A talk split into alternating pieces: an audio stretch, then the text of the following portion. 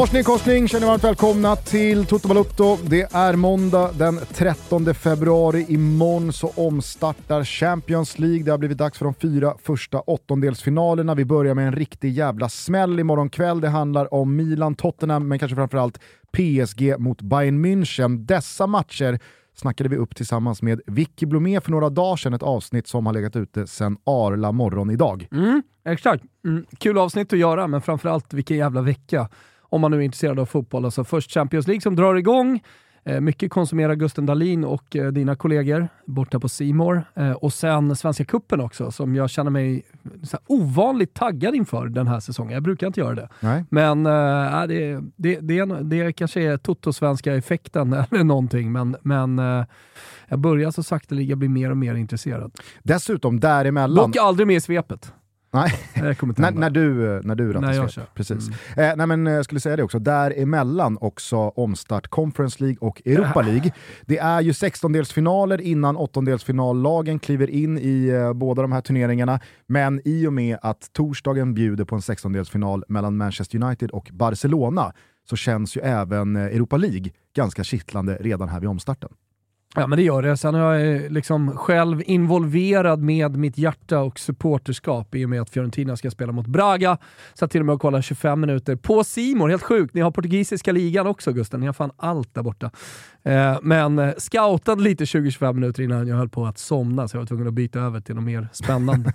men eh, nej, och, och, och sen så Ja, kom Fio har Braga, Fio Braga. om Eh, inte folk... Eh, Exakt. kunde Fi- koppla. fi- eh, skulle komma dit. Och skulle vi mot all jävla förmodan lyckas vinna den matchen, eller det dubbelmötet, då, då kan det ju faktiskt bli så att det blir eh, lottat mot Djurgården. Du eh, mådde ju väldigt, väldigt bra eh, utifrån liksom, FIO-perspektiv för bara någon vecka sedan.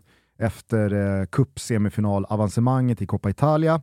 Du utlovade seger mot Bologna. Det blev ju dyngtorsk. Dyngtorsk. Dyngtorsk kanske Ja. får ta i, men eh, förlust. Och så eh, ny, ny, eh, nytt platt fall igår då, mot Juventus. Vi kan återkomma till den matchen eftersom den finns med i svepet. Men jag tänker då att skulle det bli Djurgården och uttåg mot Diffen Nej, för då är- FIO, Då lägger vi då, ner. då måste det väl ha gått liksom 180 grader på då ditt välmående som Fiorentina-supporter på bara några veckor. Ja, definitivt. Nej, det får såklart inte hända. Däremot så ser jag DIF lite som en drömlott. Eh, Alltså dels fotbollsmässigt, eh, om man, om man tänker på vilken an- antagonist det är och vilken eh, nivå de håller. Och också kul såklart att Fiorentina skulle komma till Stockholm. Få ta emot alla mina, alla mina vänner ner från Florens och så självklart skulle åka ner också. Då. Mm. Eh, ska bara säga det eh, kring detta Tutski Balutski Champions League-avsnitt som ni alltså eh, kan ha hört sen i morse. Vi spelade in det med Vicky i eh, slutet på förra veckan. Således så fick vi inte med de sista liksom, ligamatcherna för de respektive Ja, inblandade lagen. Eh, och där har det ju eh, sannoliken då eh, hänt lite grejer. Eh, det, det härjar ju något slags virus i PSG, återstår att se vad de får på benen här till imorgon mot Bayern München. Eh, men eh, kanske framförallt då så har ju Rodrigo Bentancur dragit korsbandet i Tottenham. Alltså det, det är ett sånt monumentalt jävla avbräck för, eh, för Spurs, jag vet inte. Med tanke då på, för det var där jag skulle landa, vem som ersätter. Du kanske har noterat vart Vadå, är det, är, det, är det skip eller? Jajamän. Ja. Nej men, eh, Nu ska han in! jag, jag tror att alla Spurs-supportrar inte riktigt tänkte vilken bra fotbollsspelare eh, Bentancur är, vilken nyttig fotbollsspelare det, det är att ha. Alltså inte bara som en så posi positionssäker eh, defensiv mittfältare, utan liksom i allt som har med, med spelet att göra. Jag varit lite förvånad faktiskt när Juventus släppte honom. Fortfarande ganska ung och sådär också. Tycker han har gjort det jättebra. Gjorde det bra också i comebacken så att säga efter VM. Eh, och man märker tydligt Tycker han var en av få bra spelare också Ja. i Uruguay. Faktiskt. Ja, jättebra. Eh, så så det, det, är nog, mm, ja, men, det värsta, värsta, värsta är väl Kane eh, de kan åka på, men, men annars eh, tillsammans med Kane kanske jag skulle säga för hela Tottenhams spel att, eh, att han går sönder det värsta man kan tänka sig. Jag tänker också att eh, Bentancur är ju en spelare som också så här, förstärks som spelare sett till vad han har att konkurrera med på de där positionerna. Mm. Alltså, det, det, är inte, det finns inte jättemånga spelare att ta av med Bentancurs egenskaper. Alltså, På det där centrala mittfältet med eh, Höjbjerg och det är Bissoma och nu då Oliver Skip och så kanske man kan använda Erik Dyer där. Liksom. Det, det, mm. Ni hör ju själva, det, det, är ett, det är ett jävla tapp på det då. Hugo Lloris, lagkapten och eh, ordinarie målvakt, tycker out. Att, jag tycker att under de här fönstren, även under januarifönstret, fanns det möjligheter för Spurs ändå att säkra upp om någonting skulle hända på mittfältet. Uh, hur mycket man än tror på Oliver Skip, men nu är det upp till bevis, tycker jag. Om det är så. Vem skulle kunna få chansen annars? Det är Skip som ska in från start. Så är det väl. Ja. Nej, men upp till bevis alltså. Ja, men det blir ju en kryddad insats jag, för dig och mig, som jag, tagit position mot Oliver Skip nu i ett och ett halvt år. Eh, lite knappt. Jag ställer mig som en slaktad kyckling redo att bli penetrerad eh, av Oliver Skip. Ja. Ah, det blir en eh, intressant match i matchen, Oliver Skip mot Toto Balutto, när nu Milan eh, står för motståndet i Champions League åttondelen. Jag har knackat ett svep från eh, dagarna som eh, passerat. Eh, vill du höra detta? Ja. Jag tänker att vi kan liksom utelämna Champions League-snacket lite i och med detta eftersom vi har då Tutski-episoden med Vicky eh, redo att lyssna på. Vi kan också informera om att vi givetvis kommer tillbaka med ett nytt avsnitt inför nästa veckas fyra avslutande åttondelsfinaler, då tillsammans med Kristoffer Svanemar, mm. inspelat på söndag för att vi ska ha då så mycket färskt som möjligt med oss in i eh, de mötena. Vi lärde oss något. Så är det. Eh, men här i alla fall kommer svepet från helgen som varit. Kimpa, vissla. Det känns nästan som en evighet sedan man följde Slagges nästan haltande promenad in i Casa Milan inför fredagskvällens match mot Torino på San Siro. Det var stelt och styltigt i stretchen, det var trippla lager på och det var sittplats som gällde i 94 minuter. Olivier Giroud avgjorde med matchens enda mål när de regerande mästarna tog en vital seger som bröt den usla resultatsviten. Men för alla oss som suttit sig ner och väntat på att svensk fotbolls största genom tiderna skulle skingra några slags moln från den diffusa himlen vi fick tyvärr fortsätta klia oss i huvudet. Vi tar oss istället till den engelska lördagen, för där hände det grejer. Dagen inleddes med att Chelsea ännu en gång inte lyckades ta tre poäng trots mängder med nyförvärvad kvalitet på planen. Joao Felix gjorde sitt första mål för de kungsblå, läckert framspelad av Enzo Fernandes, men West Ham skulle kvittera och hålla ut. Nej du Potter, det börjar bli glest här nere på bildäck. Arsenal tappade även de poäng, den här gången hemma mot Brentford. En missräkning deluxe såklart, och även fast det kanske missades någon linje från varummet i samband med bortalagets kvittering, så var prestationen mer lik den mot Everton förra helgen än på något sätt övertygande. Frossa Utjämnat underliggande utfall, stolpe ut. Ja, frågorna är såklart många och Arsenal-supporterna har garanterat sovit bättre än vad de gör just nu. I övermorgon så kommer City på besök till Emirates och efter de ljusblås planenliga seger mot Aston Villa igår så kan nu de båda topplagen stå på samma antal poäng innan onsdag blivit torsdag. Brighton och Newcastle spelade båda 1-1 mot sämre motstånd. Wolves med tio man nästan hela matchen satte spiken i Sotons hopplöse manager Nathan Jones kista och Antonio Contes Spurs laddade upp inför Champions League-åttondelen mot Milan med att torska 4-1 mot Leicester. The Rodge Father han ångar på. Brennan Rodgers. Mm. Du var med. Klart han gör. Eh, en av eh, omgångens stora vinnare, således Manchester United. Man levde länge farligt mot Leeds, men när David de Gea höll sin 178 nolla för de röda flest i klubbens historia, och Marcus Rashford givetvis återigen gjorde mål så kunde Erik Ten Hags poängmaskin lämna the Battle of the Roses som segrare. Det ska dock bli väldigt spännande att se United mäta sig med Barcelona på torsdag när även Europa League är tillbaka. Det blir en värdemätare av rang eftersom katalanerna för tillfället är riktigt, riktigt bra. Igår var det Villarreal som slogs tillbaka med Just det, 1-0. Men det finns numera en högsta höjd i Barca som minner om tiderna då till och med några av de absolut bästa lagen i La Liga stundtals ser chanslösa ut. Ronald Araujo har gjort försvarschefsposten till sin, Lewandowski är så bra i spelet att man vill gråta och till och med Frank Kessie börjar se ut som en pusselbit man faktiskt har nytta av. Tankar och styrkekramar också till Francis Coquelin som drog knät hela vägen, kanske faktiskt ända bort till pensionen. Memphis Depay avgjorde med matchens enda mål när Atletico Madrid på något sätt lyckades vinna borta mot Celta Vigo.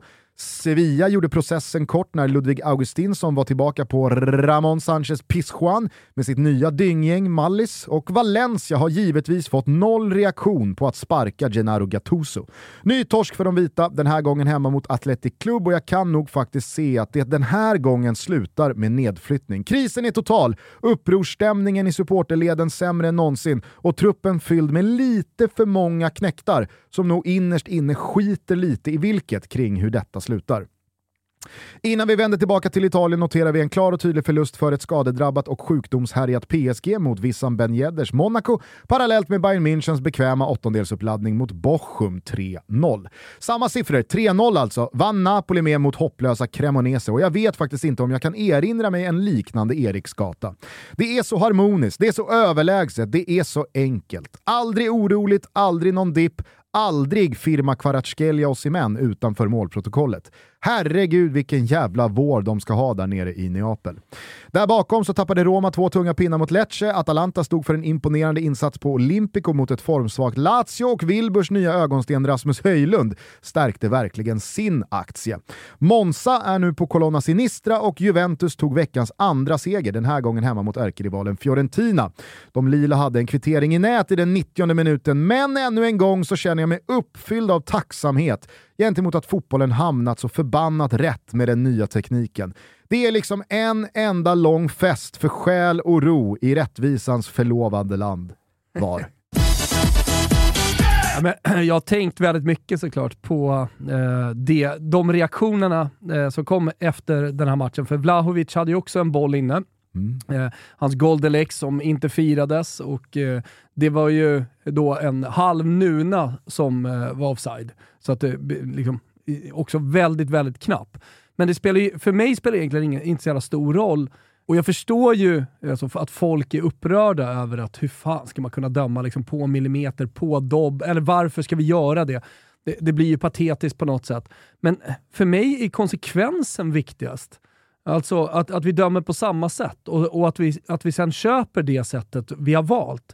För jag menar, alldeles oavsett om det är den mänskliga faktorn, alltså det mänskliga ögat, ögat en, en sämre eller en bättre linjedomare på att ta en offside. Eh, alltså så här, då, då har vi valt det spåret och kör vi på det som vi gör i Allsvenskan. Eller nu då den semiautomatiska offsiden i den internationella toppfotbollen. Eh, nu är det det sättet och det, på, det, det kommer alltid vara precis på samma sätt som det döms då, då, tycker inte jag det spelar så jävla stor roll egentligen om det är en dobb, halvnuna eller en röv som, som råkar vara offside.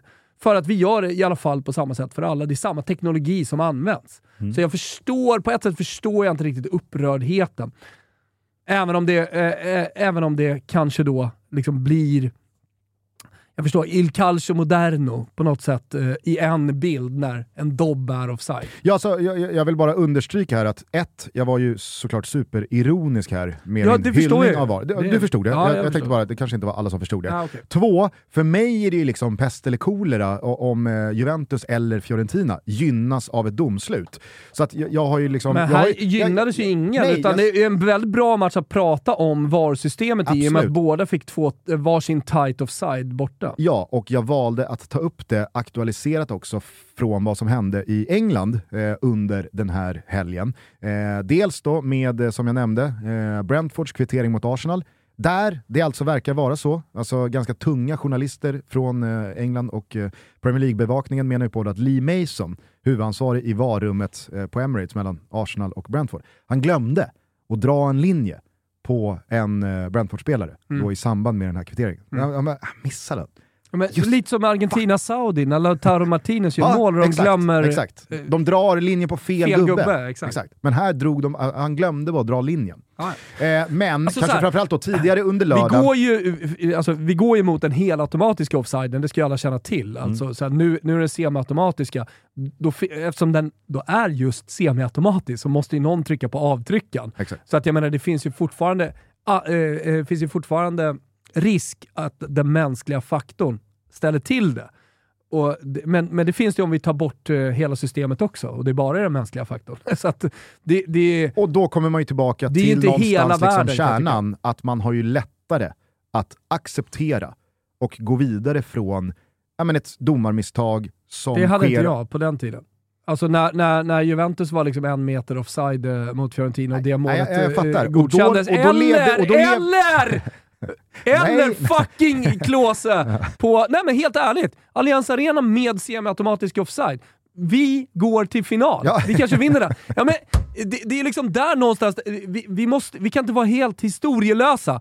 Jag har varit med, jag har varit supporter, jag har haft mycket hjärta mellan 92, fram, från 1992, fram, när jag var 13 år, fram till idag har jag pratat om domslut med vänner och eh, liksom fellow supportrar jag har varit med! Det var lika mycket jidder då. Jag det är vet. bara det att vi har vänt lite på det och tycker att det är lite äckligt med den semiautomatiska offsiden. Ja, men, nej, jag tror det är så här. samma känslor! Ja, men, nej, jag tror att det, alltså, det som skett är men ju Hur kan det vara då, olika känslor? Jag fram, inte det. Fram till att VAR-teknologin klev in i fotbollen så trodde ju nog många, tänker jag, och kände många att det här kan tekniken råda bot på. Vi kan få till en förändring. Varför ska inte rätt bli rätt om vi nu med teknikens hjälp kan få det så? Det var ju narrativet för tio år sedan och hela vägen fram till dess. Det är väl sen målsättningen så, också? Absolut, men sen så smög sig tekniken på. Fler och fler förstod att, ja men okej, vi kanske faktiskt måste landa i att, som du är inne på, det är fortfarande någon som ska trycka på knappen. Det är fortfarande domare som ska döma utifrån reprisbilder från olika vinklar i slow motion eller inte och så vidare. och så vidare. Men att vi med sådana beslut har svårare att nå någon slags acceptans för att vi med VAR har gått och burit på en förhoppning om att ja, men rätt skulle ju bli rätt med den här tekniken. Jag tar upp det här för att det är inte bara offside, utan det som skedde då mellan eh, West Ham och Chelsea, det är att Thomas Zuzek, han, han räddar ju en, eh, alltså, nu säger inte jag att det skottet hade gått in, men det hade liksom i alla fall gått på mål. Och i min och väldigt många andras värld så är det en solklar hans. Det skulle ha blivit straff för Chelsea på tilläggstid och således en god möjlighet att lämna det där derbyt med en seger.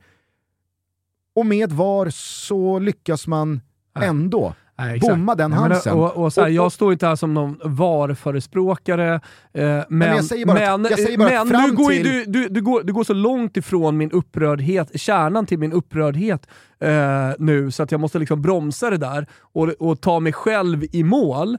Det, det du först det vi, det vi först... Spring? Is that you? Warmer temps mean new Allbirds styles. Meet the Superlight Collection, the lightest ever shoes from Allbirds, now in fresh colors. These must have travel shoes have a lighter than air feel and barely their fit that made them the most packable shoes ever. That means more comfort and less baggage. Try the Superlight Tree Runner with a cushy foam midsole and breathable eucalyptus fiber upper. Plus, they're comfy right out of the box. So, what can you do in a superlight shoe? What can't you do is the better question. And because they're super packable, the real question is where are you taking them? Experience how Allbirds redefines comfort. Visit allbirds.com and use code SUPER24 for a free pair of socks with a purchase of $48 or more. That's A L L B I R D S.com. Code SUPER24. Pratar om är ju upprördheten. Alltså varför, varför man som supporter blir förbannad. Det är ju eh, i grund och botten för att man känner, känner att man blivit rånad på någonting av ett domarteam. Mm. Och jag menar, de känslorna är ju de samma. Det är bara det att vi riktar emot att det finns VAR numera. Exakt. Förstår du vad jag menar? Och med... Det är fortfarande samma. Om Chelsea hade blivit rånad på det där målet utan VAR, mm. så, så hade min upprördhet, källan till upprördhet, varit exakt samma. Jag hatar domare, och jag hatar domare idag också, med men, VAR. Men ja, det är bara skillnaden är att jag, jag skiter lite i om det är VAR eller om det är ett mänskligt... Eh, alltså, I det här fallet var det ju liksom, de, eh, den mänskliga faktorn som, som, eh, som låg till. Men det, det, det du bygger upp här nu, och dit vi ska komma, och det, där kan vi stanna, det är ju att rätt skulle ju bli rätt. Mm. Det är det du menar. Och, och dit har vi inte kommit och än. Jag tänker, hade vi struk... Och vi kanske aldrig kommer dit, jag men att hade vi, vi idag strukit VAR och gått tillbaka till hur det fungerade med domarsystemet för sex år sedan. Ja. Jag vet inte när vi började liksom smygimplementera VAR. Det var väl till VM 2018 det skulle liksom någonstans vara på plats. Eh, då tror jag att väldigt många hade, med vetskapen om hur man känt och tänkt och tyckt under de här sex åren, hade haft lättare att se sitt lag eller bara objektivt följa fotbollsmatcher från läktaren eller från tv-soffan och känna, ja, hellre så här faktiskt. Och jag Det tror, är jag ju. tror är att fler hade, idag med någon slags då, inom citationstecken, facit på hur det har blivit med VAR, hade man, man hade hackat i sig att domarna missar Zuzeks hands Nej, det hade man inte. På ett annat sätt än vad man gör Jo, det- när man då vet att, det- men vänta nu, hur många själv. reprisbilder ska ni behöva se för att se att det där ska vara straff? Jo, jo, men, men, men för, alltså, är du supporter till laget som åker på det, Chelsea, Fiorentina, Roma, AIK, Djurgården, Bayern, det spelar ingen roll. Alltså känslan i sig är ju fortfarande lika jävla vidrig, för det är ju bara ditt lag som har åkt på något jävla skit. Jag tror att den hade varit lite mindre vidrig ifall vi hade skrotat VAR och gått tillbaka till hur det var förut och så hade alla fått känna, ja men hade man velat ha VAR här nu? Alltså hade man velat ha tillbaks VAR? Alltså i, i, i, matcher, i stora matcher, i finaler, i gå vidare till en, eh, alltså från en semifinal. Definitivt! Jag hade, jag hade gjort om, eh, jag hade skruvat tillbaka tiden och lanserat semiautomatisk VAR i Fiorentinas match mot Bayern München. Hundra gånger, det är inte bara den matchen, jag använder den så symboliskt här nu. Men, men jag, jag tror att folk förstår. I grunden för mig så är det exakt samma jävla känslor. Känslan av att känna sig rånad av ett domarteam. Och jag hatar den. Eh, jag, jag, skulle bara... Oavsett om det var eller inte. Mm. Jag skulle bara vilja, liksom, vi, vi, vi, vi, vi kanske inte landar någonstans, jag vet inte. Jag skulle bara vilja avsluta det här lilla snacket med då den eh, banderoll, eller de två banderollerna som eh, Celtic-supportrarna hissade ut igår, eller i helgen i alla fall, mot eh, St. Mirren. Har du sett dem? Nej. Eh, Jag trodde när du sa banderoll att du skulle gå till eh, Manchester City. Ja, jag tänkte att jag skulle, jag skulle från den här ah, banderollen gå ah, till nästa okej. banderoll som då är från Etihad. Men det här var då en väldigt, väldigt rolig... Eh, tyck, ja, jag, jag vet inte, jag tyckte, jag tyckte det, alltså så här, Är det inte härligt ibland när det, när det liksom inte finns någon... Eh, det finns ingen, det, det finns liksom ingen inlindad fyndighet. Jo. Det finns ingen... När det är rakt och tydligt. Exakt, det är raka Julietta rör. är en hora. Ja, ja. Ja, men, eh, kontexten är då, eh, för jag trodde att det fanns Fuck Bremen, där har du igen. Ja, där har Alltså, du. Tydligt Raka budskap. rör. John. John Holmström, du vet bayern jompa som har suttit i 08 Fotboll alla år. Han twittrade en gång eh, efter att Elfsborg tror jag hade slagit eh, Bayern eh, och eh, Jon Jönsson, hårdnackade mittbacken i Elfsborg, hade liksom varit Jon Jönsson. En ganska grisig eh, ja, men, spelare som hade vunnit någon typ av furbo-fördel. Då twittrar Joppa bara, Jon Jönsson är ett svin. Raka rör-tweets. Ja. Eh, hur som helst då, eh, i den här matchen då mellan Celtic och St. Mirren så springer då Douglas Ross på linjen som linjeman. Ah, Nej, alltså så här, du, du behöver verkligen Nej, inte nej. skämmas över att du inte vet vem det är. Nej. Och då tänkte jag så här, okej den här linjemannen har i någon tidigare match, i någon cupfinal, eller alltså han har, han har tagit ett felaktigt offside-beslut eller något mot Celtic och det är därför det här sitter i. Men nej, tydligen så verkar det vara så att Douglas Ross, han är då en framstående politiker i Tory-partiet i eh, Storbritannien. Och Eh. dömer fotboll. Mm, exakt. Och han har då eh, fifflat med sin privatekonomi.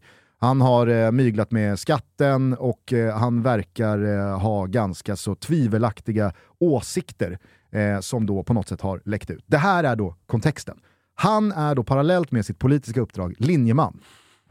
och sprang igår då också dumt. sprang då på linjen eh, på Celtic Park mellan Celtic och St. Mirren. När då Celtic-supporterna eh, vecklade ut två banderoller. Först VAR decision, kolon. Sen kommer nästa banderoll. Douglas Ross is a cunt. Ja, jag ser den här. Och den är liksom, de har, de har, de har väntat med den till att de har liksom läget och han springer på den linjen Just så att han det. inte ska kunna... Nu är det läge!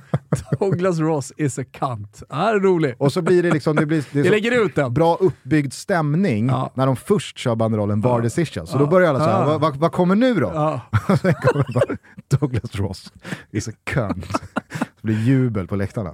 Eh, den tyckte jag var kul, men som du eh, redan eh, fingrade på, det var en annan eh, banderoll som eh, fångade eh, väldigt mycket uppmärksamhet eh, igår då, då, när Manchester City eh, spelade mot Aston Villa och banderollen “Panic on the streets of London” väx, veck, vecklades ut. Som är någon fras från en låt. Mm, det är väl The Smiths, Okej. Morrissey, alltså Morrissey-älskarna, de red ju ut. Tomt i bollen här för mig. Jag, jag, jag skulle nog kunna liksom säga att Morris är nog den musikaliska referens som har störst spann mellan hur många som inte har en jävla aning om vem Morrissey är, till hur liksom eh, sektliknande eh, liksom, dyrkad han är av sina eh, följare, eller mm. Troende.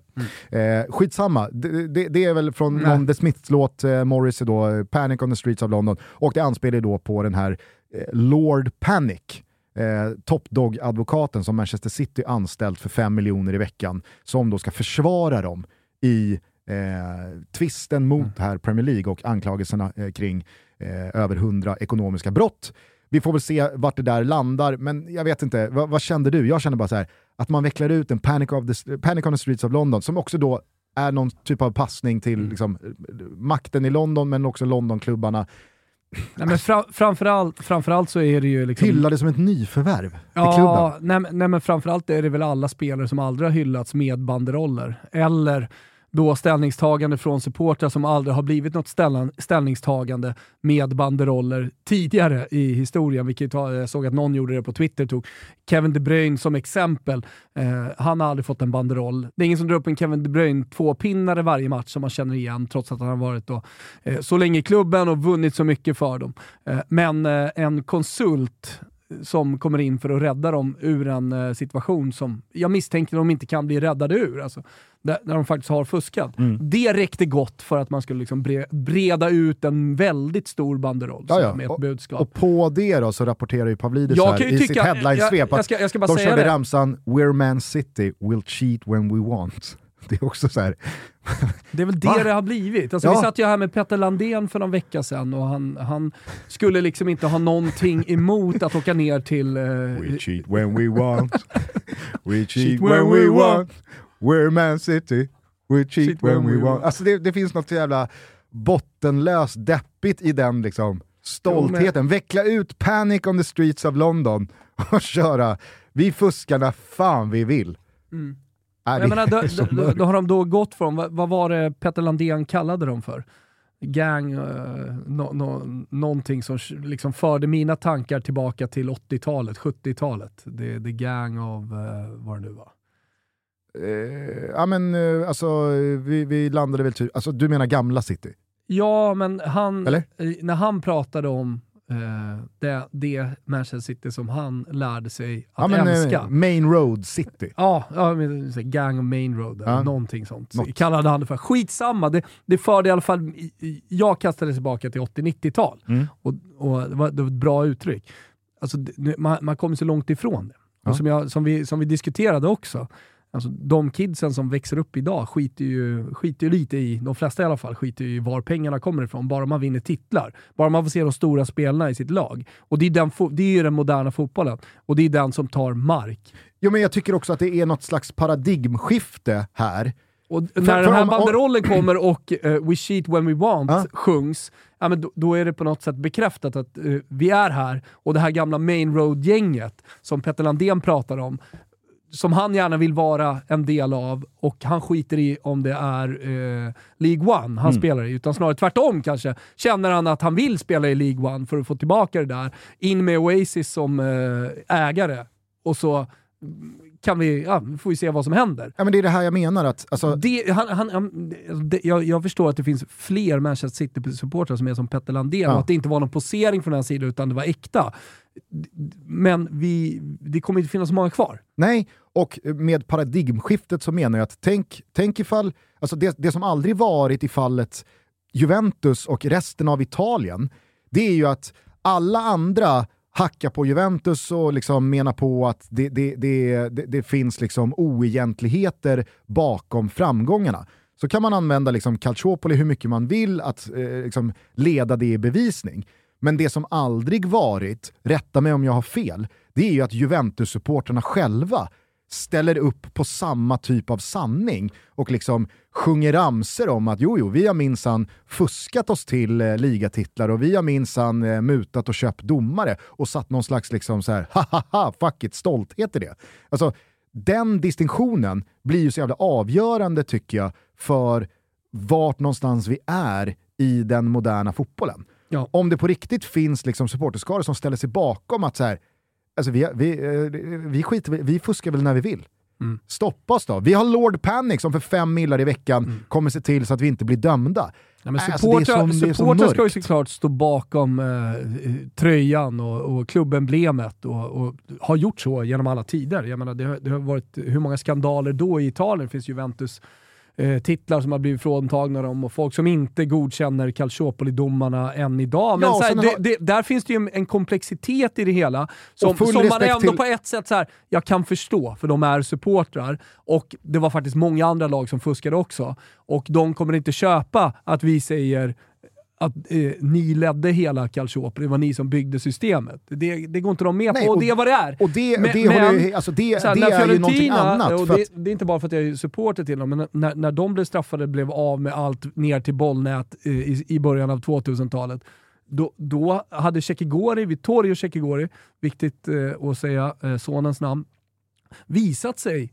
på stadens torg så hade man ju typ eldat upp honom. Man hade ju typ tänkt honom på Piazza Signoria.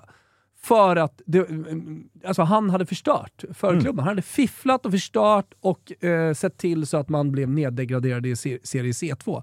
Alltså, det, det kommer aldrig, det känns inte som att det kommer hända igen riktigt. Att, att supportrar hänger eh, fuskande klubbchefer och styrelser. Nej, och jag förstår till 100% komplexiteten i situationer som uppstått när ett lag de facto har vunnit en titel ute på plan. Jag fattar att Juventus-supportrar, eller Zlatan, eller vem det nu är, räknar... Jo men alltså, vi spelare, vi hade inte fuskat. Vi vann de där titlarna ute på plan mot motståndarna. Vi var ett bättre fotbollslag. Graham Potters Östersund de tog sig inte till en Svenska cupen-titel eller ut i Europa League för att Kindberg hade upptaxerat någon jävla barack. Nej. De tog sig dit för att de på planen var ett jätte, jättebra fotbollslag. Men det Men- laget men- hade, det laget hade aldrig, aldrig ställts på Exakt, den fotboll, exakt. fotbollsplanen och varit det fantastiska laget om det inte hade fifflat. Precis, Så man- och så jag förstår komplexiteten, att man kan stå på olika fötter och att jag förstår att man som supporter i det är lite kluven. Men det jag aldrig i alla fall har upplevt,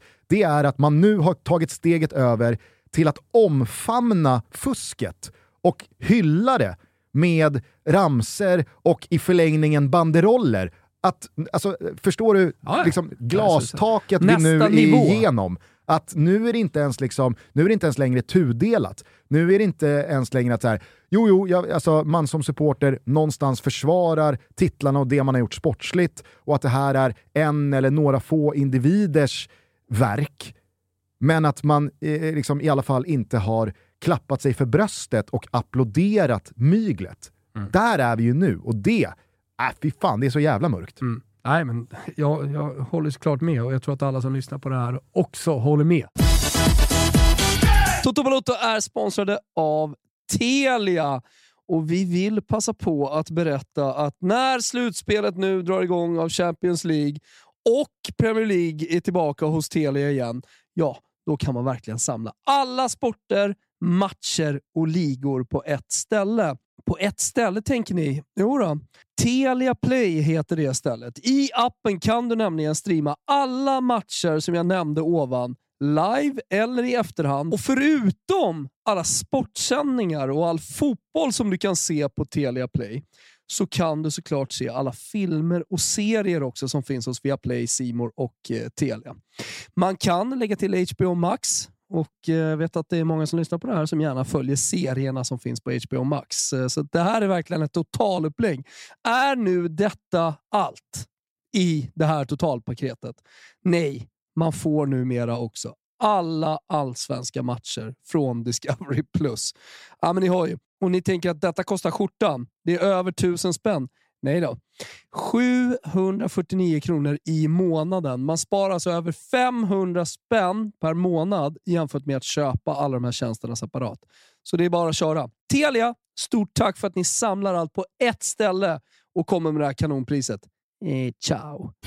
Vi är så oerhört glada över att vara sponsrade av Burger King. I synnerhet nu när de har tagit fram två stycken så otroliga smakkombinationer i laguppställningen. Nämligen nya Chili Mayo Bacon King och Chili Mayo Chicken Royal. Snacka om att inleda börjaråret 2023 urstarkt. De här två håll käften-burgarna finns dock bara på menyn under en begränsad tid, så missa inte det här. Precis som Burger Kings paroll alltid gjort gällande, nämligen “Have it your way”, så väljer du själv om du vill gå på kött eller kycklingspåret. Men jag känner att det är chilimajon som blir lite grejen här. Va? Jag tänker på giftermålet mellan en grillad hamburgare och en perfekt avvägd chilimajo. Äh, men det är klart att det vattnas i munnen när jag pratar om det.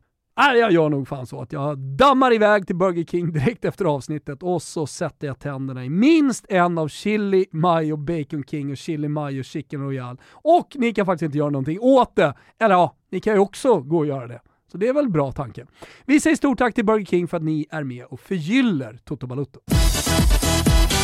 Om vi ska fokusera lite på det fotbollsmässiga då, yes. eh, från eh, det som eh, togs upp här i eh, svepet. Eh, har du blivit något klokare kring eh, Zlatan-situationen? Nej, verkligen inte. Rapporteringen från italiensk media efteråt? Jag är inte redo än. Okej, okay. mm. alltså, känns, det, det känns det mer i din mage som att det, det finns en logik i det här? Alltså... Ja, alltså det logik, började ju bubbla upp där och du tog upp det logik, i fredags att kanske ska han lägga av här. Ja, nej, exakt. Eh, det, var eh, italienska Twitterkonton och supportrar som hade uppmärksammat att eh, kurvan hade liksom kraftsamlat och att man likt väldigt sällan sådär uppmanar folk att komma för ikväll blir det körning. Eh, det visade sig bara vara liksom att nu vänder vi på det här tillsammans. Men då var det folk som spekulerade i att ja, men skulle det här kunna vara på grund av det här. Och så eh, liksom sprang runt. Det var ju mycket riktigt också bullshit, eh, vilket jag skrev också, att det förmodligen var. Så att, eh, men jag, jag tror att, eh, jag, jag, tror inte att det är konstigare. Det är liksom inte mer ufo över den här situationen än att Zlatan inte är redo och kommer kanske inte vara mer redo än att spela några minuter här och där under den här säsongen och därför tar man inte med honom i Champions League, för det går inte att räkna med honom. Det går inte att räkna med det här skadade knät. Eh, och eh, att det här på något sätt då blir slutsäsongen. Sen exakt vad som blir sista matchen och hur många minuter fotbollen kommer spela från nu och in till maj. Det, det, det, det får vi väl helt enkelt se. Det kan bara Zlatan, Zlatans knä svara på så att säga. Eh, Men det man kan räkna med, det är ju att han gör skillnad i matchtruppen även fast han inte spelar fotboll. Ja, det har de ju predikat hela vägen sedan ja. han kom tillbaka från USA till Milan. Mm. Och när det nu är så att han är tillbaka i matchtruppen, jag säger inte att Zlatan vann den här matchen åt Milan, absolut inte. Men efter en dryg månad utan en seger och en kräftgång resultatmässigt så fanns han med i matchtruppen, Milan vann igen och man pratar återigen om att han gör sån jävla stor skillnad i omklädningsrummet, från bänken, men sånt bara där är så jävla svårt närvaro. att värdera när man inte har varit där själv och kan vittna om precis vad det är han gör. Det enda man, det enda man har eh, liksom tillskansat sig är ju just vittnesuppgifterna mm. då, från spelare och från ledare. Pioli, Leao, Olivier Giroud, alltså alla har ju varit ute och liksom hyllat hans eh, närvaro bara för truppen och hur, och hur, stor betydelse han har, vilka krav, vilken kravställning Zlatan har på träning. Eh, och nu tränar jag ju med gruppen och då kan jag tänka mig att, då, att, att, att man om man tar då eh, Leao som ett bra exempel, taggar till lite extra och faktiskt inte eh, jag ska inte säga vågar, men, men det är ändå åt det hållet. Eh, göra en 80% i träning, utan det är 100% i precis varenda moment, så som Zlatan har spelat sin fotboll. Och det, är det, eh, det, det, det, är ledstjärnan för Milan. Det var ledstjärnan eh, som gjorde att de tog de där sista poängen som ledde hela vägen till en scudetto. Det kan vara ledstjärnan som gör att Milan går till Champions League i år, kanske till och med vinner mot, eh, mot Spurs. Så att, eh, nu, nu är inte han med där, men han, han är med på träningar. Han är, han är presenter på ett helt annat sätt i alla fall i, idag än vad han har varit under hela säsongen. Eh, så, så men hur kommer slutet att bli? För jag har jävligt svårt att se att han skriver ytterligare ett år. Det skulle ju vara någon, någon slags här, avslutning på säsongen där han gör 70 minuter varenda match och känner sig stekhet i, i maj och inte kan sluta. Ja, men då fortsätter han väl. Men det är väldigt långt dit idag. Ja, absolut. Men jag tycker fortfarande att det är väldigt märkligt när han då snackas upp som en sån stor skillnad i Milan, även fast han inte spelar, bara han är med i matchtruppen. Men så väljer man inte, att diskvalificera honom från att vara med i matchtruppen i Champions League. Nej, det, det, är tre veckor till returen mot Tottenham och givet skadorna och bortfallen som finns i Spurs så ger jag Milan absolut helt okej okay möjligheter att faktiskt avancera. Då är vi inne i slutet på april till de, alltså, returen av kvartsfinalerna att Zlatan på två månader skulle kunna gå från att Nej, ja, men- men, bara Men vara Zlatan liksom... har suttit på en cykel, ha- han har varit på gymmet. Eh, Jag tror att den stora skillnaden nu är att han är närvarande och faktiskt med på, på träningarna. Mm. Eh, snarare än att han är med i matchtruppen. Utan jag tror att det är helheten eh, med Zlatan, så att säga, tillbaka som gör den stora skillnaden. Ja, sett till de få De uppvärmningsbilder man fick Ja. så kändes det som det är långt. Ja, Det är långt till ett inhopp här. tyckte även när han gick ur bilen, Ja, jag- när han jag- kom jag det i till... svepet. Ja, exakt. Alltså, Eh, det- det, det, det var nästan starkast. Sen så är det eh, så jävla Zlatan att, ja men så här, Helena skjutsar du mig till eh, San Siro? Det såg ut som att han hade övningskört med Helena. Givetvis då sätter han sig inte på passagerarsidan utan han kör bilen dit och sen så byter, och kör hon bilen hem. Men eh, jag tyckte bara det var väldigt mycket Zlatan. Jag var Mm. tvungen att säga det. Men eh, det, det, det, det ska göras en resa, inte om han ska med till London och så vidare. Men eh, inför förberedelser, sista träningen, eh, och liksom rifinituran, allt det där. Det, där är ju Zlatan med alldeles oavsett. Och jag tror att det, det är helheten som gör den stora skillnaden, inte om han är med symboliskt i matchtruppen eller sitter på bänken. För att någonstans kommer han ju sitta nära laget. Vi eh, kan väl eh, utgå från att eh, Stefano Pioli får frågor kring detta under eh, eftermiddagens, kvällens presskonferens då, inför eh. Tottenham-matchen i morgon. Någonting vi såklart följer upp i Champions League-studion som alltså är tillbaka imorgon 20.00 slår vi upp portarna.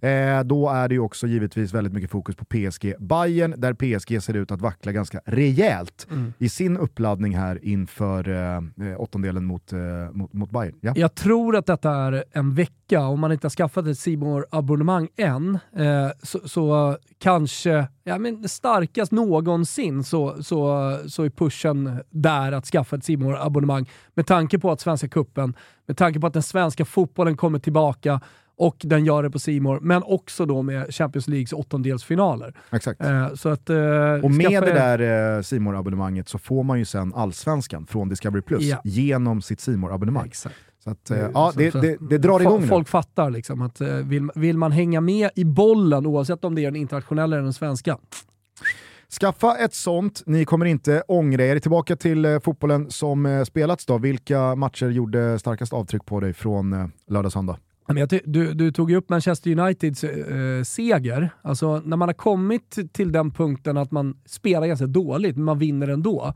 eh, då, då tycker jag man har kommit ganska långt som tränare.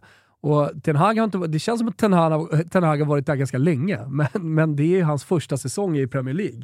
Alltså minst Klopp, eh, ja, men, här, stora tränare som, som gör sina första... Det är inte bara spelare eh, som behöver oftast en uppstartsträcka, utan även tränare behöver ju det och liksom ska sätta det nya spelsystemet. Men jag tycker det har sett bra ut för Ten Hag eh, un, under en tid. Nu såg det lite sämre ut, men man lyckas, man, man lyckas vinna ändå. Och det tycker jag är en styrka. Ja, men framförallt så ställer han ju ut en startelva som många ifrågasätter. Oj, oj, oj, Harry Maguire, varför ska han in? Varför Harry spelade Maguire! Lisandro Martinez och Rafael Varane mot eh, Nottingham ifall de behövde vila? Lisandro Martinez får inte spela mot United på torsdag. Varför sitter han på bänken från start? Alltså så här, Han lyckas ändå. Eh, Wout Weghorst har absolut inte övertygat hittills. Varför sta- alltså, det, det var många frågetecken. Wouten, han stärkte sina aktier.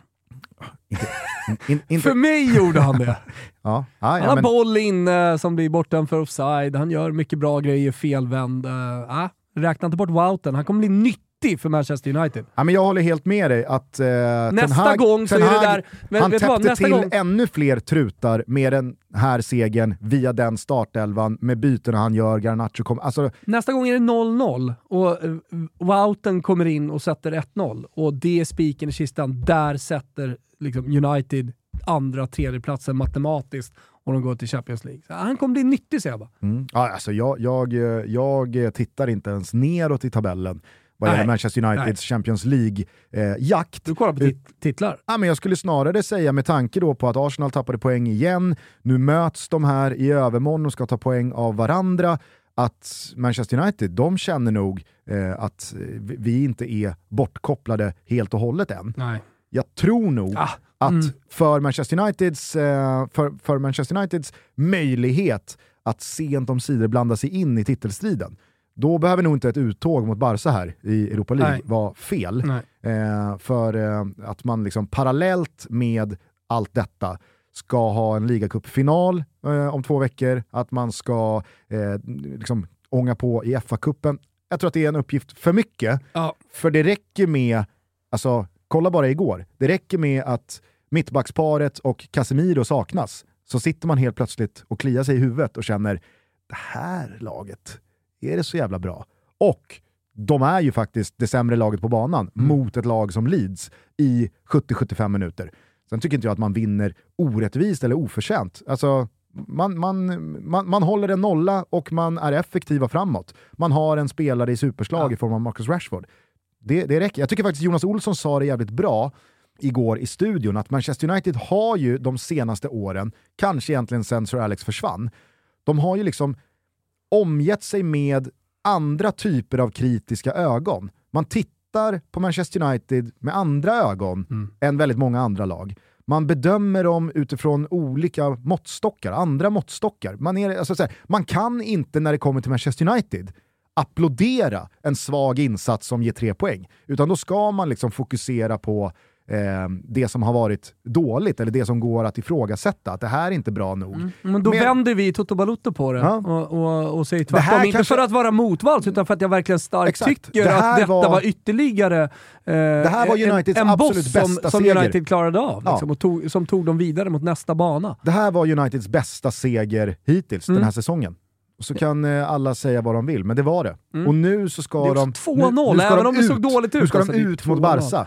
Bästa som kan ske. Ja. Det är i alla fall vad jag Intressant med, med Barcelona förresten. Så jag, jag, jag hörde hur du pratade om Lewandowski och jag har också sett de tendenserna, att man har pratat om honom som, som så här, men han är bra i spelet i Barca. Mm. Du behöver inte alltid räkna med att han gör mål. Och sen var jag tvungen att kika in på hans statistik. Vad har han gjort? 7-8 baljer i, i La Liga i år och Nej, ligger liksom fel, någonstans.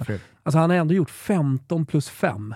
Alltså 15 mål och 5 assist. Han är en av Europas bästa målskyttar. Men det känns som att så här, ja, han är bra i spel i alla fall, men han gör inte så jävla må många mål. Nej, så bra i spelet brukar ju vara ett kort att spela ut gentemot en anfallare som har måltorka Exakt. och man vill liksom så här, "Nej, men eh, vi, vi, vi, ska inte, vi ska inte döma ut eh, den här anfallaren eh, för mycket. Ja. Men i Lewandowskis fall, alltså visst, han, hade- han, hade han, har du- inte, han har inte öst in mål mot slutet på samma sätt som han inledde den här säsongen på. Nej, men- Ska vi komma ihåg att han också har avtjänat en tre matcher lång avstängning i La tack. Liga. Men på det så är det ju faktiskt så att alltså, han är i toppen av skytteligan. Han är, alltså, är dessutom... i toppen av skytteligan. Han har avgjort skytteligan i, i La Liga. Alltså, han, Den han går står- trögt! Alltså La Joselu, Liga-skytteligan. Joselu, Joselu. han, han, är alltså tvåa i Espanol. Äh, Espanol? jo! Joselu! Espanol. Ja. Eh, tvåa på, på 11. Mm. Eh, Okej då, Lewandowski har gjort 14, inte, eh, 14 plus 5. Men eh, sen är det ju Jago Aspas i Celta Vigo på 9. Eh, ja, men Benzema kommer inte nå, nå fram. Ja, men det, mm. Moriki, gamla Lazio-sopan. Han är ändå... Ja, ja, ja men i Italien som var Moriki, det är där jag är, min italienska tvn. Eh, han han har gjort 8. Mm. Ni hör ju, han har redan vunnit skytteligan. Ja, men alltså, jag tycker verkligen att det, det, det är på sin plats att understryka hur bra Lewandowski är i spelet. Ja, För det, det- alltså- kan du ju göra, men det fanns, ändå, det fanns ändå en ton av att det inte riktigt har stämt i målskyttet i år. Nej, det var, Eller den här alltså, säsongen. Det, var, det var mer ett konstaterande att han gjorde inte mål, men han är så bra i spelet så att man vill gråta. Ja. Alltså- ja, jag, jag, jag, jag förstår det, men jag tror att många, många är med på det. Om, man, om man ser hans liksom en, två, tre, fyra, fem, sex, sju senaste matcher så har han gjort en, två, tre, fyra, fem mål. Mm. Eh, he, helt okej. Ja, det, det, var, alltså, det var ingen kritik gentemot hans målskytte, Nej, utan det var en hyllning av hans eh, ja, men, deltagande i spelet och Köper. på nivån han, han, eh, han, han agerar i. Mm. Eh, otroligt bra eh, Barcelona. Eh, vi, vi ska väl bara liksom eh, för alla madridistas där ute, bara väga upp det med att Real Madrid har ju den här helgen varit iväg och spelat klubblags-VM. Man vann såklart finalen precis som det europeiska laget alltid gör. Det blev väl 5-3 mot Al-Hilal. Eh, Vinicius Junior och Fede Valverde, stora eh, segerorganisatörer med två mål vardera tror jag. det sydamerikanerna som eh, ja, alltid brukar gå till den här finalen, ett av lagen i alla fall, och gör en stor sak. Det är jävligt stort borta i Sydamerika också har jag förstått, eh, det här med klubblags-VM. Alltså i Europa skiter vi i det. Jag visste knappt att finalen har spelats. Eh, ändå ja, eh, lyckades eh, sumpa det i en semifinal mot Al Hilal. Mm. Jag kommer inte ens ihåg vilket lag det var. Var det något jävla Flamengo eller något? Ja, ja exakt. Mm. Alltså, ja, ja nej, men precis. Eh, Mm. de, de, de sydamerikanska mästarna.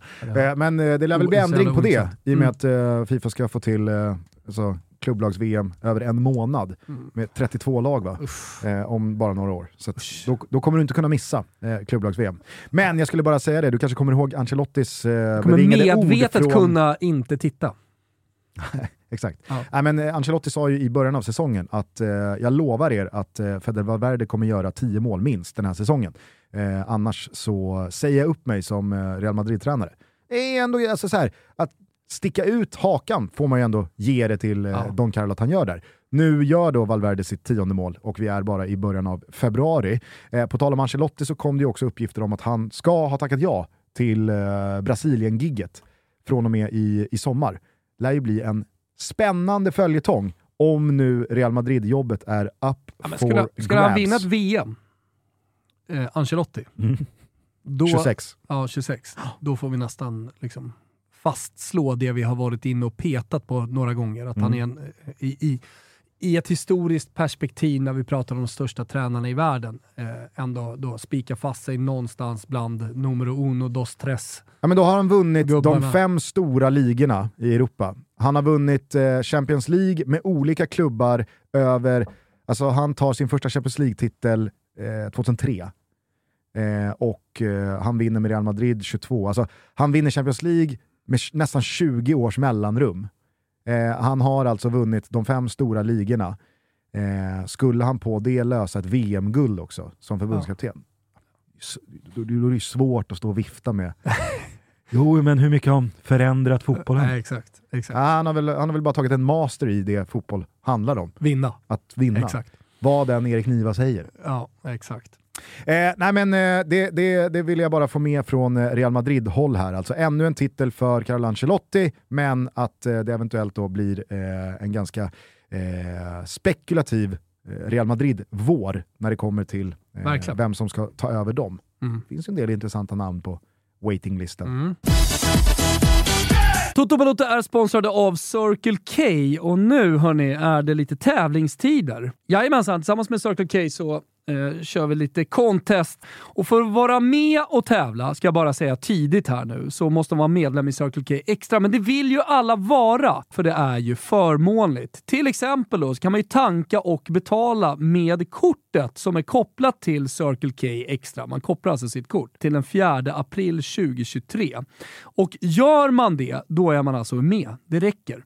Vinsten är ett presentkort på Circle K värt 500 kronor och kan inte bytas in mot kontanter.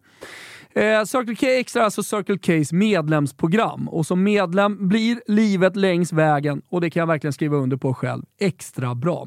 Några av fördelarna för att vara konkret. Du får 25 öre rabatt per liter i tre månader när du ansluter till Circle K Extra med valfritt bank och betalkort första gången. Därefter får man 15 öre rabatt per liter. Bara där är bra. Var sjätte kopp kaffe och var sjätte tvätt på köpet. Jajamensan, det får man på köpet. Och en varmkorv kostar alltid 15 kronor. Som sjätte tvätt, och som du har nått dit då, då erbjuder Circle K dig deras premiumtvätt dessutom. Och man behöver inte hålla räkningen själv för Circle K de mässar när det är dags. Så vad är det man behöver göra för att vara med och tävla? Jo, du behöver bara göra Circle K till din bensinstation och ansluta ett kort och gå med i Circle K Extra. Vinsten är ett presentkort på Circle K värde 500 kronor. Och detta sker alltså varje vecka under den här perioden. Är inte det otroligt? Så att eh, det är bara att gå med i Circle K Extra. Vi säger stort tack för att ni är med och möjliggör Toto Balotto. Eh, Rasmus Höjlund. Det var väl eh, många som fick upp ögonen för honom eh, för första gången kanske här i, eh, i lördags. Mm. Ja, men jag, jag följde övergången när han kom, för jag tyckte han hade en intressant bakgrund. Gått som ungdomsspelare då eh, till Sturm Graz, men blev seniorspelare där direkt och gjorde mål i den österrikiska ligan. Nu är ju den öster österrikiska ligan det den är, men han gick inte till Liefering Salzburg, utan han gick till Sturm Graz. Så ganska bortglömd då för de stora jättarna ute i Europa eh, var han. Och det blev liksom en flytt, och, eh, en, en trampolinflytt får vi kalla den för nu, till Atalanta. Men Tyckte det var när- kul när Sevuc Falai i Fotbollslördag Europa sa att Atalanta tar honom för bara... hela, är han inte Sia nu, utan han är Sivush Falai. Han får gärna vara det för dig, det är okej. Ja, nej men eh, ändå bara konstatera att Atalanta tog honom för bara 17 miljoner euro från Sturm Graz. Mm. Alltså, det är också där, på tal om den moderna fotbollen, att vi, vi är nu i en tid där man sätter bara, Bara. Framför Atalanta 17 köper en miljoner euro. När, ja, ung spelare. när man köper liksom en, en dansk som ingen typ vet vem det är från ett österrikiskt lag. Sartori som har varit i Atalanta 200 länge och byggt upp det, byggde upp Kiev förut. Alltså sportchefen är en av de absolut största, borde skrivas böcker om honom också. Eh, men eh, men eh, då började jag i alla fall kolla på lite klipp och, och liksom det första som, som eh, man lägger märke till är hans längd. Alltså att han är typ så här, ja men 1,92 någonstans där, så en stor anfallare. Eh, vänsterfotad. Alltså så här, dit kommer man ganska fort, men sen när man börjar kolla på honom så ser man att han, han rör sig som en 1,80 cm eh, snabb eh, anfallare. Så kvick och liksom, eh, samtidigt som han är kraftfull. Om man ska jämföra en annan stor, snabb, kraftfull eh, anfallare, eh, Haaland, så, så, så, så skiljer, de, eh, skiljer de sig åt att han ser inte lika stor ut på planen. Utan han har inte liksom den auran att vara helt ostoppbar när han kommer som ett ånglok. Eh, Han är otroligt mobil. Och, Ja, men mobil och, och smidig och rörlig och, och har ju lärt sig så otroligt mycket på den här tiden i Atalanta för det har, inte, det har liksom inte varit start från början utan då var det ju Muriel och, och Duvan Zapata de här. Och liksom hela tiden bara lärt sig av Gasperini och sen så slagits in i den här eh, elvan och eh, de senaste två månaderna så har han ju fått total utväxling och också lärt sig blivit furbo. Jag vet inte om du har tänkt på det när han spelar felvänd, att han, han lägger sig ner som Luca Toni och men han har mycket kvar att lära där. Ja men det är klart eh, han har. Alltså, det ska han ju ha också. Ja. 03 ändå. Fyller 20 år och eh, spelar på den positionen som kräver mycket erfarenhet. Alltså, det där lär du dig när du är 27-28 normalt sett. Mm. Så jag menar att han redan har kommit långt. Han eh, gör ju en otroligt bra match mot Lazio. Han eh, slår spiken i kistan med 2-0 målet, men det är ju hans aktion i samband med omställningen från en Lazio-hörna i början av den andra halvleken som verkligen sticker ut för mig. Såklart. Har ni inte sett det så, så måste ni se den 80 meters rush han tar, eh, där han Ja, men där han alltså bara sticker från eget straffområde, sätter högsta fart, tar emot en boll. Då har han, skulle jag säga, åtta meter fram till Hysaj. Där han bara liksom petar bollen i djupet med rätt längd så att eh, Provedel inte kan komma ut och bara liksom avstyra allting. Men han käkar de där 80 metrarna på Hysaj på en sekund.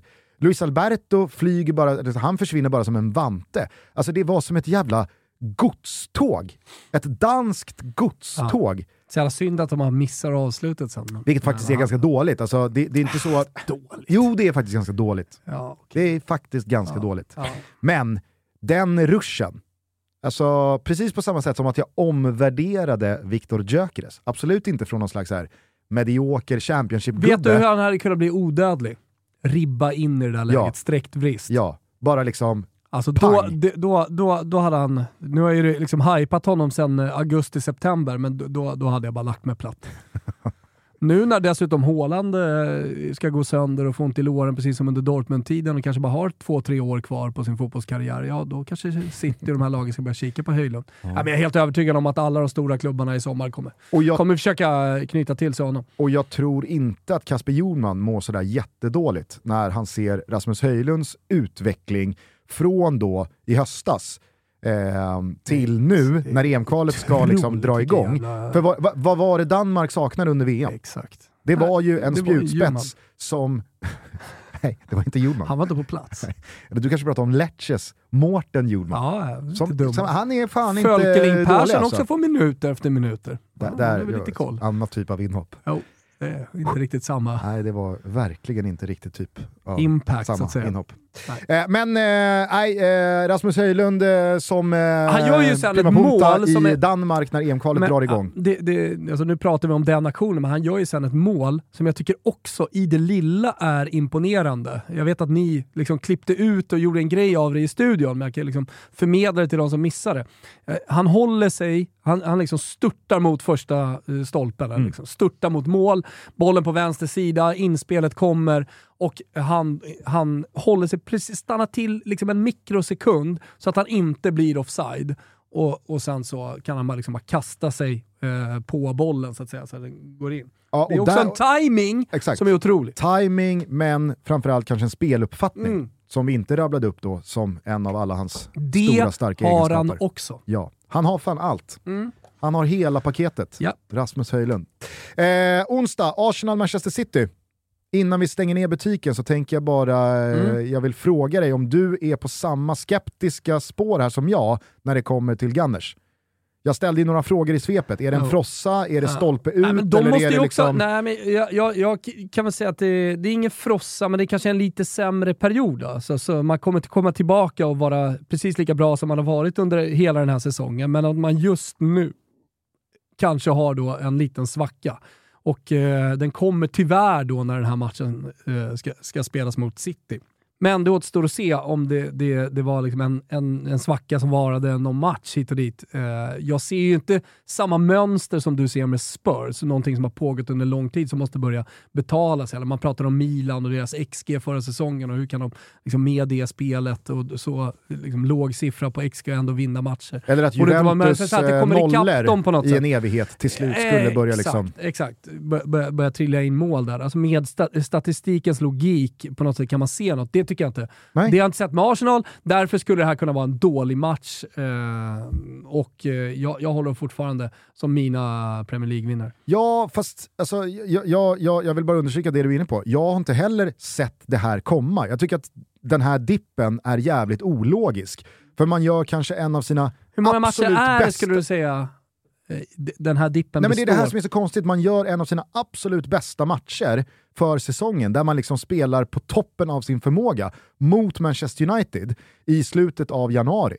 Sen så är det då en fa Cup-match borta mot Manchester City, man roterar mer i laget än vad Pep gör i sitt City, man förlorar med 1-0, jag tycker man, liksom, man har ingenting att be om ursäkt för där, och vad gäller samma logik som den kring Manchester United, så tycker jag också att det där fa Cup-uttåget, sett till deras chanser att vinna Premier League-titeln, bara nog var bra. Men efter det så åker man alltså till Goodison Park och står inte att känna igen mot Everton. Jag tycker att det är värt att påminna om att Everton får liksom en effekt som Valencia inte fick på att skicka eh, Gennaro Gattuso, för där är problemet inte tränaren.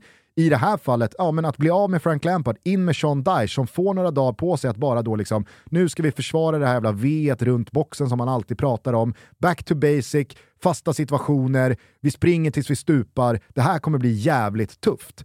Att förlora en sån match, det är väl en sak, men Arsenal där och då, alltså det, det var ju en insats som inte på något sätt påminde om den liksom, systematik som präglat Arsenals väldigt, väldigt framgångsrika säsong hittills. Således så trodde jag att okej, nu ska de studsa tillbaka mot Brentford och visa här att det där var en engångsföreteelse.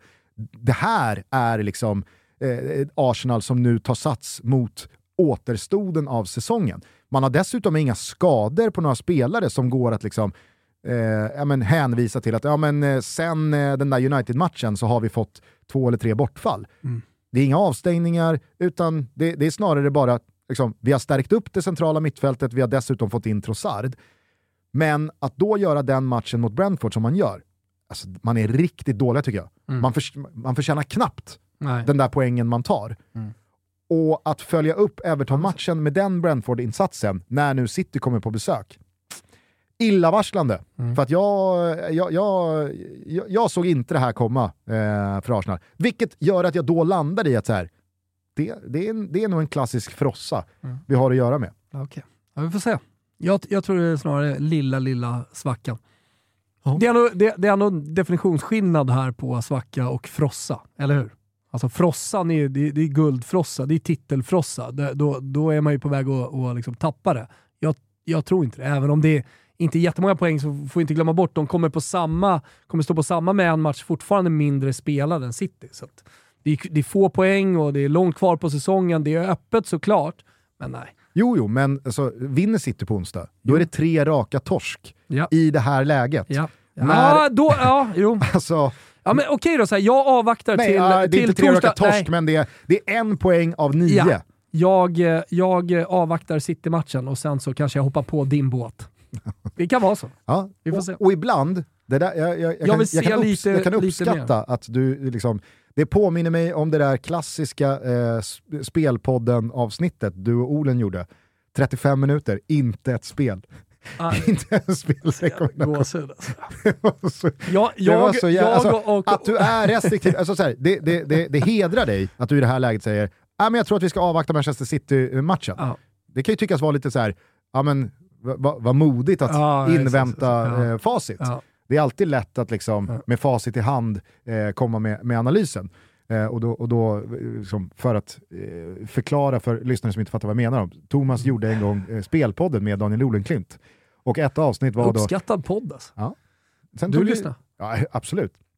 Så det var det något avsnitt då som var, jag tror att det var 33 minuter långt. Jävla wise guy att Ja. göra så. 33 minuter långt Spelpodden-avsnitt. Inte en spelrekommendation. Båda var bara, Jaha, Ja, jag jag har dragit den stora utdelningen. Jag bara, "Ha, eh, vad blir det för spel här då? Är, är det minus restriktiva. 0,75 Asian handicap vi, vi landar i? Nej, jag väljer att avstå faktiskt. Jag tycker priset är lite för lågt fortfarande. Men för alla som älskade Spelpodden, Gusten, Ja. eh, om vi ska prata lite spel. För övrigt sitter vi på två rätt i eh, trippen borta på snabbare.com. Eh, det väller in folk där som vill haka på. Då kan jag ju också säga det att det kommer en massa CL-specialer måndag kväll. Och eh, då har vi då blickat på hela Champions League och så här framåt. Eh, det är dubblar och tripplar och lite enkelspel och så vidare. Eh, så håll koll där. Det är bara att gå in på snabbare.com, gå in under betting så hittar ni liksom våran bild där eh, från Toto Balutta där vi har våra spel samlade med specialer och Toto-trippel. Ikväll ska Liverpool göra jobbet för Everton. Då sätter vi vår första Toto-trippel i så fall eh, av två möjliga eh, borta på snabbare. Men Eh, för alla som tyckte spelpodden var kul eh, så kommer jag ju lansera Toto Live på lördagar 10-13 nu, eh, nu på lördag. Eh, så det kan man ju kika på på YouTube och så vidare. Eh, Twitch och eh, allt möjligt live. Men eh, kul där är att jag och Olen Klint gör då comeback tillsammans med eh, varandra och eh, surrar lite spel. mm. Så att eh, det, det har jag liksom saknat under en lång tid att prata spel med Olan. Det får mig alltid också bli lite, vet du om, det får mig att bli lite skarpare, kolla lite mer noggrant ja. när, när, när, jag, när jag följer den internationella fotbollen framförallt. Stor vecka således, en jävla många fina matcher här måndag, tisdag, onsdag, torsdag som alltså avslutas med eh, Barcelona, Manchester United. Jag tror faktiskt att vi eh, får eh, köra fredagstoto. Så får vi Ja, med den, eh, den matchen och omstarten då i eh, konferensen och Mm. Europa League. Utöver då Champions League åttondelsfinalerna som spelas tisdag, onsdag. Ni ser allting tillsammans med mig och gänget från Champions League-studion på Simor. Eh, Merseyside-derby ikväll. Ni har alltså ett rykande färskt Tutski Balutski Champions League att eh, lyssna på tillsammans med oss och Vicky Blomé inför omstarten här imorgon. Och så Toto Live alltså på lördag. Men innan dess så hörs vi alltså igen med veckans andra avsnitt av Toto Balutto. Härligt! Det var det hela. Det var det heligt. Och kom nu ihåg VAR-beslutet från Celtic Park när vi går in i eh, en ny vecka. VAR decision. Douglas Ross is a cunt. Ciao tutti! Ciao! You have never been in love until you've seen the stars reflect in the reservoir. And you have never been in love until you've seen the dawn rise blind. We are the pretty, petty things.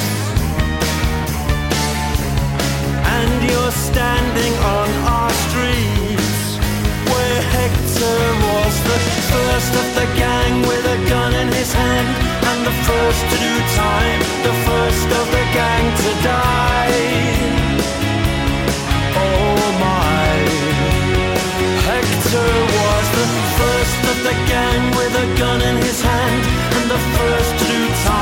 The first of the gang to die. Oh my. You have never been in love until you've seen sunlight thrown over smashed human bone. We are the pretty, petty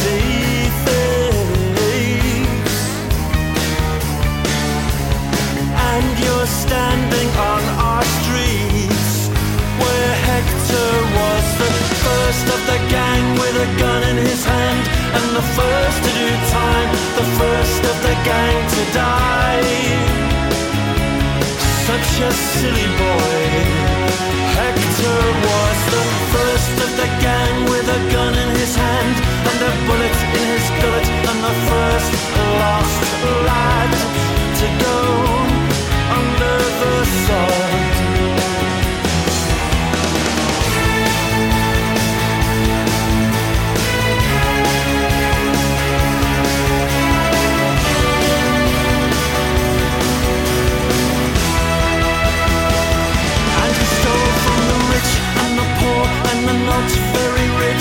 the verse